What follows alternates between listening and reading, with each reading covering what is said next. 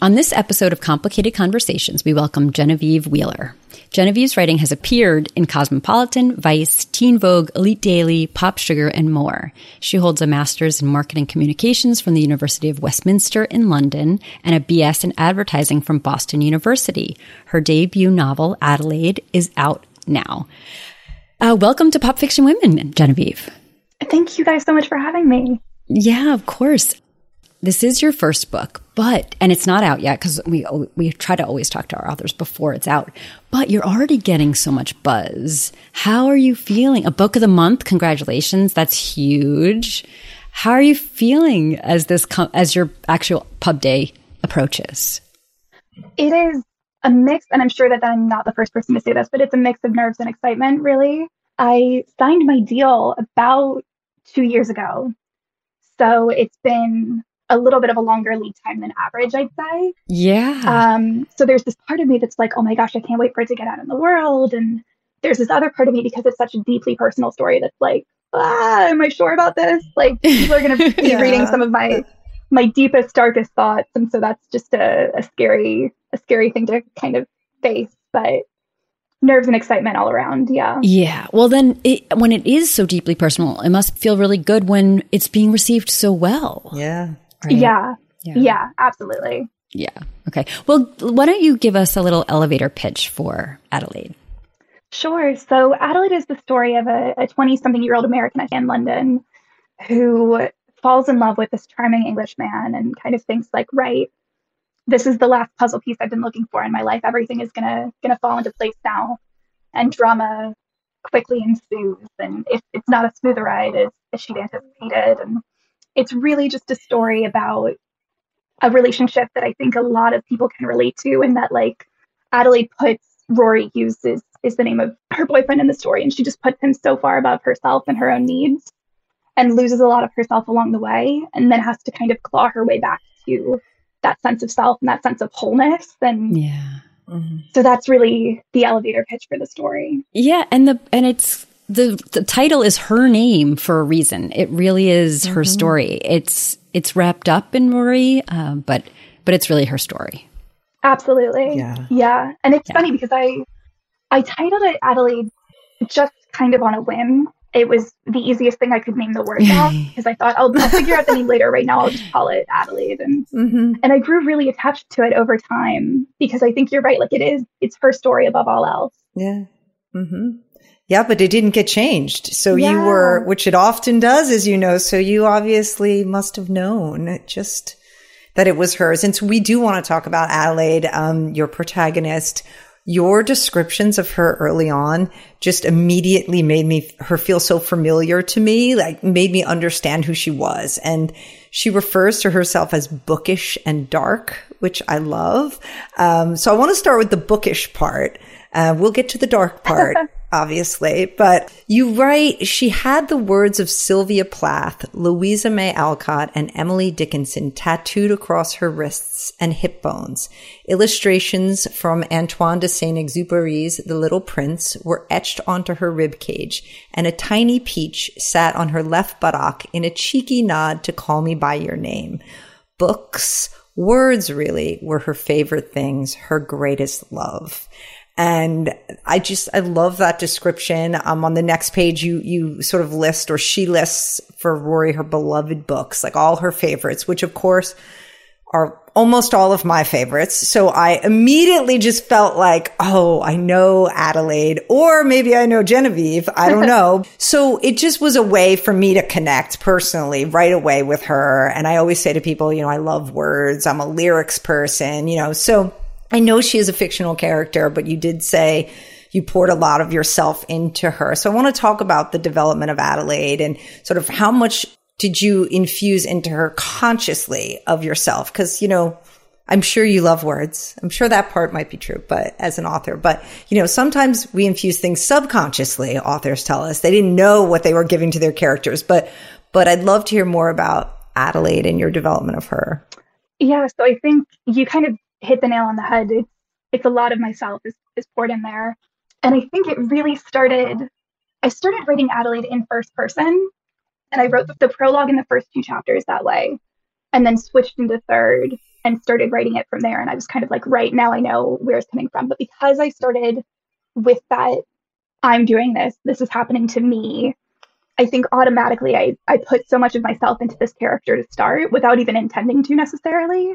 Obviously, the story is fiction, it's a novel, but I share a lot of myself with Adelaide, and Adelaide shares a lot with me, including these kind of bookish qualities. She's got all the same tattoos I have, and we read the same oh, thing. Really? Yeah. Yeah. I love okay. that. Um, I love that. So I think it was really, it's such a cop out, but it was the easiest thing for me to pull from was like, I know how I would feel in this situation. So I'm going to give that feeling to Adelaide. And Yeah. I know how I would relate to these characters. And so that's how I ended up pulling so much of myself and infusing so much of myself there. It was, I think it started out a little bit subconscious and then became a much more conscious choice. Yeah. hmm I think that's what makes the story visceral is that it is coming from like a deep place in you. And even though she is not you and you are not her, it is, it has that visceral and an urgency to the writing to it. It's funny. I actually do the opposite. I start in third person and then switch to first. Because at- Really? yeah, because at first I'm like, who is this person? I don't know this person. Of course, I'm still doing the same thing that you're talking about. In Yeah. the third person, they're still really me. but uh, and then when I feel like there's enough distance between me and the character, I can then switch to first person and go, okay, I know who who this person Yeah. is. Yeah. Yeah, that makes sense. Congratulations on your book deal, by the Oh, way. I thank meant you. to say that at the start. Oh, stop. No, thank That you so so much. Thank you. I like you, I have time, so I'm going through all the emotions. I bet. I bet Yeah. it's a wild ride. Yeah, yeah. Well, I want to talk about Adelaide's darkness. Um, it's something I could relate to a, a lot in this in this book. Um, she she doesn't dream about her wedding; she dreams about her funeral. Same. I have my hand up right. I, not so much anymore, but I but I that was my go to was was more that and the and just the curiosity, like who have I touched? who you know who have i made amends with who i just i don't know i think it's a kind of a fascinating thing but um, she also says she's a person who feels too much and she constantly examines her damage and questions whether she can heal which i think a lot of us do um, you write in the book what if she was broken? What if she'd been broken as a teenager and now incapable of eliciting adoration, affection? What if her heart or whatever thing existed inside of a person that made them worthy of love was irrevocably damaged? Oh, I mean, what great, what, what great questions, right? And how do you not question that for yourself when you're struggling? Um, so I wanted to talk about this vulnerability, the honesty, um, in which you talk about Adelaide and her struggles. Um, was that easy for you to write? Was that a challenge? Um, anything you want to talk about on that journey? It was definitely a mix between being easy and being challenging, kind of depending on the situation that I was writing about and the feelings I was pulling from. It's easy in the sense that, again, like Adelaide has so much of myself in her. And I've had those same feelings. I've, I've grappled with the same questions. And so writing that came very quickly and very easily, but at the same time, it's a challenging thing to kind of put pen to paper when you're when you're grappling with those sorts of questions and, and thinking those sorts of things about yourself because it is such a it's a shared reality but it's something that i don't think we we talk about that often is feeling a little bit like am i even worthy of love? Like we don't Yeah. necessarily have those conversations super openly. Yeah. um but at the same time i so i like adelaide as we learned later on in the story i'm bipolar and i've spent a lot of my life i wasn't diagnosed until i was 26 and so i spent a lot of my life dealing with those ups and downs and not recognizing why i was dealing with them Mm. and I wanted not to say that bipolar characters are often one dimensional. I don't think that's true, but I think a lot of the portrayals we see of bipolar characters, especially women, capture the downs and the ups, but they don't capture the in betweens. Mm. And they don't Yeah. capture that kind of the ways that you can be depressed without being depressing. Yeah. Ooh. and yeah. so I wanted I wanted to make sure that Adelaide really had that in her and she could still be a good friend and she could still be a cheerleader and she could still show up for work and at the same time she would ride the tube and be thinking these horrible things about herself and all of those things could kind of happen in tandem. Oh, I love that. Yeah. Wow. Yeah. And there You is really some, a, a little bit of buffer, a little bit of safety in writing about something true to yourself in fiction because it's not you. And so exactly. there is some safety yeah. to write about mm. things that might feel really scary to write about if you were actually writing about your own experience. But when you give right. them um, that distance, it's it can be uh, there can be a buffer there. I love. Yeah, mm-hmm. yeah, it's like a protective layer, kind of. Yes. yes. Yeah. I like that. Yeah. Well, we said at the beginning this is a it is a love story. It is an un, a story of unrequited love um, really a toxic love a love that as you alluded to sort of takes and takes from adelaide until she barely recognizes herself. But it is or it seems as if it is ultimately a love though or a relationship that she needed to experience. Um, and you quote at the beginning of the novel the poet mary oliver Someone I loved once gave me a box full of darkness. It took me years to understand that this too was a gift. Um, and and then there was another passage. There are so many passages I could read from this book, honestly. I, um, but there was one where you were talking about this, uh, her feelings for Rory and and the relationship, and you wrote she was always going to jump into this lake, no matter how dark or dangerous it might turn out to be. She was too intrigued by its shimmering surface to even consider turning away. There was no world in which she wouldn't dive headfirst in love with Rory Hughes. This was the only way. Just so good. So I, I want to hear more about um, this idea you're exploring of finding the gifts in the box of darkness, or or how we often have to experience the darkness in order to to find the light. Yeah. So I should I should say to start we actually that poem is what I initially planned to have in the epigraph, and it's printed in the mm. ARCs, but we didn't get permission from Mary Oliver's estate to use it, so it's not in the final edition. Ah, um, okay. So you guys got you guys got like the inside scoop Special, because yes. I think it captures like yeah. the theme of this story so perfectly and so yeah. poignantly. But no, I think I think a lot of us, especially millennial women, especially in our twenties, had a relationship where you think like i know this person is bad news from the start or from a very early point. And you still think but i'm going to do this anyway. Not because i mean in some cases i think it's because you feel like you can fix them. In some cases it's because you're just like i already see how this is going to go. I already know that i'm going to fall in love with them. I already know that it's going to end horribly and i'm still going to take that risk and take that chance because i can't not yeah. Yeah. And I've mm-hmm. definitely had relationships like that. Um, my therapist knows so well that I've had relationships like that. um, and have tried to talk myself out of it and have tried to say like, right, let's step away from this. Let's, let's think about this objectively. Let's think about this in the third person, so to speak. But you just, sometimes you just know that you have to make a mistake, even if you know that it's a mistake while you're making it. And yeah. I think that was that was Adelaide's relationship with Rory from the from the offset, and that's been the case for a number of relationships I've had in my life. And again, I think one of the reasons that I also injected like Rory's POV in here is because I think sometimes in these stories of toxic love, if we get someone else's perspective, they're a little bit like a sociopath, and you don't necessarily see the the kind of raw edges of a person that make yeah. them behave the way that they do. Yeah. And you know, no one is formed in a vacuum. No one's behaviors are are formed through isolated incidents. And so yeah. I wanted to capture that side of it as well. The fact that you can know you're hurting someone and still do it because you can't turn away. And you can know that you're going to get hurt by someone and still do it because, again, you can't turn away. Yeah. And it's usually more than one thing. It's not. Yeah. Well, uh, yeah. And, and also like you stay because there are good things or moments of good or whatever it is that make you stay. And then there are the ones that hurt and there's a tipping point and just because it tips doesn't mean you know how to back away. Exactly. Especially when you know the potential and the, exactly. the good stuff, right? Right.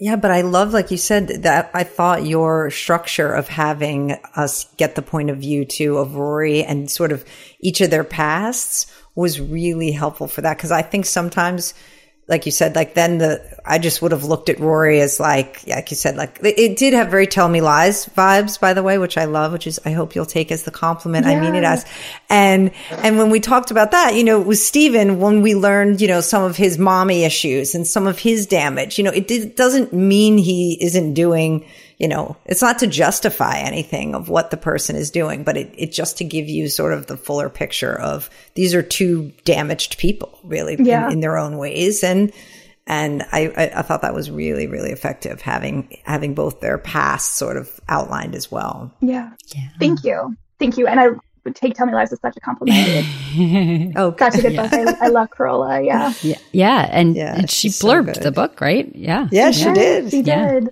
That's fantastic. So, uh, Adelaide strongly believes in fate, as uh, as do I, and she believes that her and Rory's fate was written in the stars.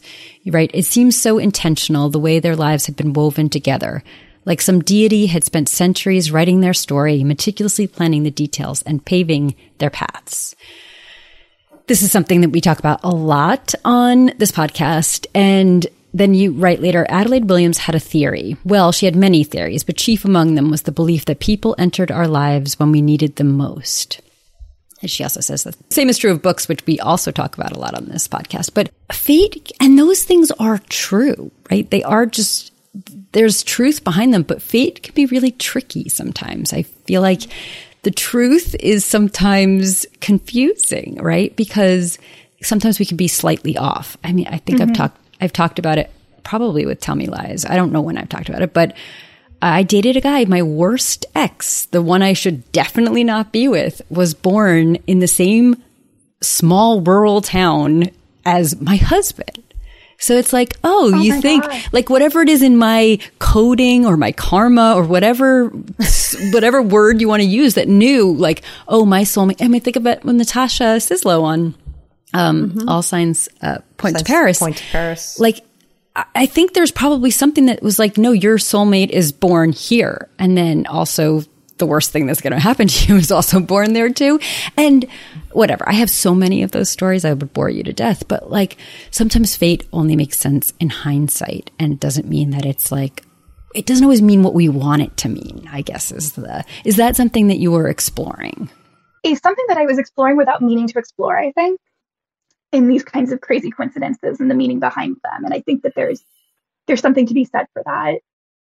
But I also didn't realize that I was really writing a story about fate until my agent wrote the pitch for this book. And she said something, I can't remember exactly what it was, but it was something along the lines of like, we don't always realize what's fated until after the fact. Mm-hmm. Something about fate being put into Yeah. perspective in strange ways. And Yeah. and I think that's really true. You don't, and I think it, it doesn't click until the end of this story either. Like fate can come in a number of forms and it can trick us into believing certain things before we Yeah. Yeah. we actually are able to see what what they mean and how the the meaning plays out. But if you're the type of person who doesn't believe in coincidences in that way and and you know attributes meaning to these types of events, then it's really hard to have a relationship with a person that you Mm. feel you're fated to be with Yeah. and not think, oh, but I'm meant to fight for this. Yeah. Like this is what I'm supposed to be doing. So Mhm. again, I didn't even mean to explore it, but it just kind of happened because it's something that I've had to to deal with myself. Yeah.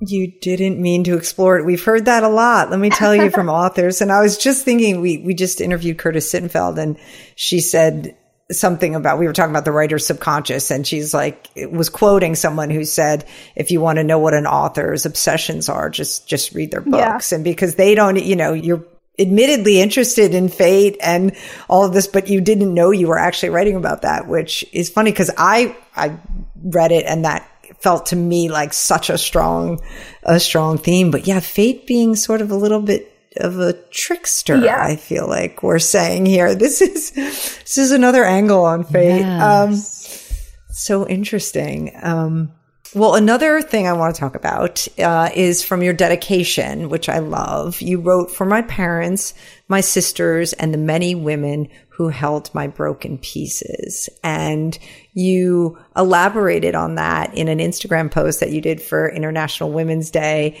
about all these the women in your life who have done just that for you who have who have held your pieces which i thought was so beautiful so i'd love to hear more about it and and why it was so important for you to write about the power of female friendship It was something that was so like I don't know how to write a female character who doesn't rely on other women because I don't know how to exist without relying on other women, whether it's my Mhm. sisters or my mom or good friends. Like I just don't, I wouldn't have survived up until this point without the women in my life. And as I kind of explained in, in this Instagram post that you mentioned, when I had my own kind of breakdown in a similar way to Adelaide's, I had a dear, a really close friend who texted me and said, like, you've got to hold my pieces and I've got to hold yours. It's the opposite of you jump, I jump. Like you live, I live. And mm-hmm. she was experiencing a pretty tough time at the same time. And I just, that stuck with me and I remembered it and reminded myself of it so many times since. So when it came to the time when I had to write the dedication to the novel, it was so obvious to me that this is who it would be dedicated to. I had to dedicate it to my family. My family has been supportive for forever and I love them, but I also had to make sure that I was celebrating these women who have gotten me to this point, just as Adelaide kind of wouldn't have gotten to this point without the people and the women in her life. And I really, really borrowed pretty heavily from my own friends and my own relationships to craft these female friendships for Adelaide. And they're just such an important part of my story. And I felt like they had to be an important part of hers. Oh, what a what a gift. That's so great. Yeah. Yeah. I love that. Um, sometimes we write the things that we want to see and it's better when we're we're drawing from the good stuff we have. Yeah, exactly. So we love to talk to debut authors, especially about their path to publication, because I feel like it's it's fresher for you. And to tie it back to, to my last question about fate, do you feel like there were any moments that felt fated or like this is just was just supposed to happen the way exactly the way it happened um, on your path to publication whether getting your agent getting your book deal? Oh and your amazing editor sally lotz who i adore. So yeah. Did you have any of those moments? I did. I love this question. So i i had a very unique path to publication and i, I won't dive into all of it because it's a long story mm-hmm. but essentially um, i wrote a piece for vice in 2019 that got the attention of an editor over in the UK. And she reached out to me and said, I'm looking to commission a book kind of around these general themes. Is that something you'd be interested in? And I immediately called my friend Hannah Orenstein, who mm. Is another author and was the only person I know who'd written a book at that point. And I was like, right, what do I do now? and she was like, well, you know, I can send you a sample proposal. You're going to need to write a nonfiction proposal. So it'll look kind of like this. And you'll need an agent. And I just saw one tweet today and say that she was looking for a book kind of along the lines of, of what this editor is looking for. Okay, everything feels fated now. Go ahead. Yeah, go, seriously. Go, go. Yeah. yeah. It's just like stars yeah. aligning. So I the agent was Melissa Edwards and I reached out to her and I reached out to a couple of other agents at the same time, but Melissa got back to me instantly. I had a phone call with her. I think I'd signed with her within a week. Um, so wait, it, what did you send her? Yeah, you just, just yeah. going to say, what had you written yeah. at this point? So at that point, I had written, I spent the weekend and wrote like a mini, mini, mini nonfiction proposal. I think it was maybe five pages, if okay. that. Um, but because I had this editor's interest, there was already like this reason for her to want to work with me and, yeah. and for us to work together on building a proposal. Mm-hmm. Um, that nonfiction proposal did not sell. I spent a year writing it. And over the course of that year, I went through a lot of the same things that Adley went through. So it was a very challenging year, to say the least. Yeah. And so it went out on submission in, in January of 2020. We knew by about March that it probably wasn't going to turn into anything. And she called me, and I remember I was sitting in my office, and it was the last day that I would spend in my office. A week later. oh, gosh. Yes, that's right. right. And she was like, Right, you know, do you have anything else up your sleeve? Is there anything else you could write about? And I said, well, I've had this kind of crazy year. I've got some journal entries. Maybe I could could like pull some stuff together from that. And then, as I said, like immediately thereafter, the world shut down. So I had, I was privileged enough to be in a position where I had time. It didn't mean that I was homeschooling children or, you know, working a million hours a week in a hospital. Mm-hmm. So I took all of the time that I would ordinarily spend out at dinner with friends or yeah. whatever and just channeled that into writing time. And then we went out on submission in March of 2021. And at or Sally read Adelaide in 24 hours and got oh back to gosh. us. And I immediately just had a wow. great feeling. I yeah. stalked the editors that we were going out to beforehand. And yeah. I think her Twitter bio said something about like being a, a Parisian, like by way of Baltimore. And I just remember thinking, like, oh my gosh, same. Like we're yes, we're the same person. um, right. And yeah, it was it was really just like lightning striking. And oh, we had a couple fantastic. other editors who were interested, which was lovely. But I knew from the get go that like Sally was my girl, and and that's yeah. how it turned out. Ah, I love that. I also love to hear people talking about because I don't I don't love to hear that you went through the experience of having a book that didn't sell, but it happens so much. Oh, yeah. I I had same experience myself, so I feel like people don't always talk about it, even though a lot of people have them have them have that experience. Yeah, yeah. That's and I'm, fantastic. it's funny because I'm so grateful in retrospect that that book didn't sell. See, because I think, yeah, mm-hmm. like it wasn't. Again, going back to fate, it wasn't the one that was meant to come yeah. out. It wasn't the book I was meant to write. Like this was yeah, the book I was right. meant to write. So. Oh, I love that. Mm-hmm. Love that. Oh, well, this is just leading so nicely into my question about the stars aligning. Um, if you listen to us, you know we have a bit of an obsession with astrology on here. And I believe you're a Pisces. I am, a Pisces. am I correct? Yes, we do a little stalking. Um, this just seems so perfect for you. I know, um, obviously they're, they're very emotional water signs, dreamers. So do you relate to being a Pisces? Cause it seems pretty, pretty right on for me. I do. I do. I'm definitely a Pisces. I'm a Pisces and I'm a Leo rising, I think. Okay. Okay. Um, which makes sense because I feel like I love a moment in the spotlight. Like can't uh, can't get enough of that. But yeah, at the same yeah. time, I think I'm I'm definitely like a watery, emotional, empathic that, kind of person. I hope at least. That reminds me of a line. Oh, I don't know if I marked it. Oh, yeah. At 22 years old, Adelaide Williams was a disaster. Not at a glance, right? Like that is like Leo's going to present as perfect yeah. and inside watery Pisces is tumultuous and choppy. And oh, I love that. That makes it even, I love that. I love that you remembered that. Yes. That's like, yeah, it's that same kind of thing. It's that yes. like I can present, it's totally fine, but internally, like goodness knows what's going on there. So much else yeah. going on. Yes. Because that's your rising sign. So that is how you present to people. And you gave us Adelaide and Rory's birthdays. So, so was that on, I, whenever an author does that, I just want to know whether it was on purpose and whether you, any part of their astrological sign factored into mm-hmm. your writing of them. I, so I'll be honest, I can't remember when their birthdays are. Oh my God. So I think they're, I wrote their Aquarius. Are they Aquarius? I think they're, okay. in, yes, yes, but I don't have the dates, but, um, it's on page 132. Yeah. They're, um, they're January into, they're January. the end of, yeah. Yeah. Yeah. They're like a few, six February. days apart. Yeah. Yes. Yes. Okay. So clearly it did not factor. Well, no, I was going to say, it's funny because I couldn't remember what I did, but I remember looking at the sign beforehand and making sure you were like, matched. that so works. did factor in, yeah. but I couldn't, I couldn't remember when I'd actually given their birthdays because I, uh, I think in an great. earliest draft I had my own birthday's is Adelaide's, and I was like, no, too close, too close. We gotta give her a little close. Um, right, right, right, we, Rebecca Makkai said she didn't think about it. In, it was in the Great Believers, I think, but it was a reference to the like uh, the birthday month, and she was like, "Oh no, that makes him like what did she was it uh, that makes him a Leo? So I can't make him a Leo. I got to change it to Gemini or something." It was mm-hmm. funny that yeah, it's yeah. almost to Kate's point. It's almost never um, supposed to be indicative, but we always are looking into it. yeah. I wanted, I remember wanting to make sure that they were the same sign, whatever it was, mm. because they're kind of like two sides of the same coin in a, in a few ways. Mm-hmm. They're obviously very different characters, but they had these kind of similarities. And I wanted that to be another reason that that Adelaide would look at it and think that it was fated. Yeah. Yes. Yes. Absolutely. That's right. Yeah. Um, but as we know, you're more than your, they're way more than your sun sign. There's so much else going on in there.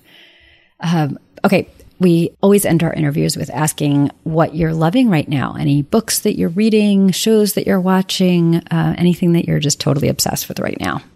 So I am so obsessed with Daisy Jones and the Six. Ah, the show. Mm-hmm. The show. I was yeah. the last person in the mm-hmm. world to read it. um, I've read a few other Taylor Jenkins Reid books, but I hadn't read Daisy Jones. And so I read it before the show and then watched the show. And now I've like ordered the record. Like I've made it my oh entire my personality. Um, I love I'm that. Also, I made it I'm my personality. I did. I really did. my boyfriend comes home and he's like, "Really, you're watching this again?" Like, yes, but I am. And then I'm. Uh, we thought the last two episodes Oh. were just so amazing. good, Yeah. so Yeah. good. I cried could- at the end of the book. I cried at the end of the series. It gets me every time. yes. Um, and then reading wise, I'm actually it's taken forever to read this because I was finishing my second book and then I got COVID, so I've been really a slow reader. But um, Rachel Kapelke-Dale wrote another book called The Fortune Seller that I'm I'm hopefully going to blurb. oh, So I'm reading that right now, and it is fantastic. we she wrote the ballerinas she wrote the ballerinas and, she and wrote the ingenue. Yeah, Yeah, Uh, this is a third book. Holy cow! it's also I feel like you, you- guys would be very into it. It's not quite like astrology, but there are a lot of like tarot cards, a lot about.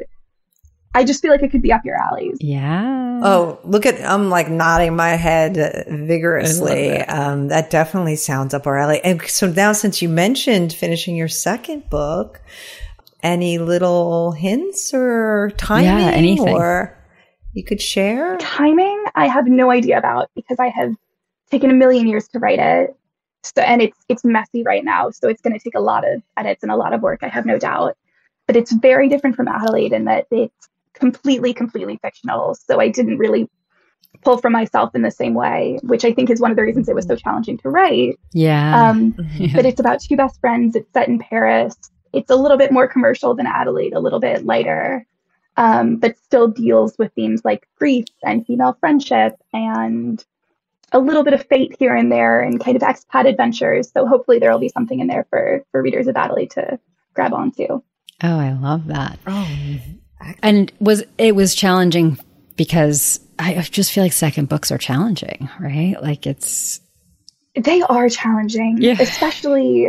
So uh, my my deal was a two book deal. I was really fortunate in that sense, but I think at the same time, when you're writing a book and you don't have a deal attached to it, there's no pressure, yeah.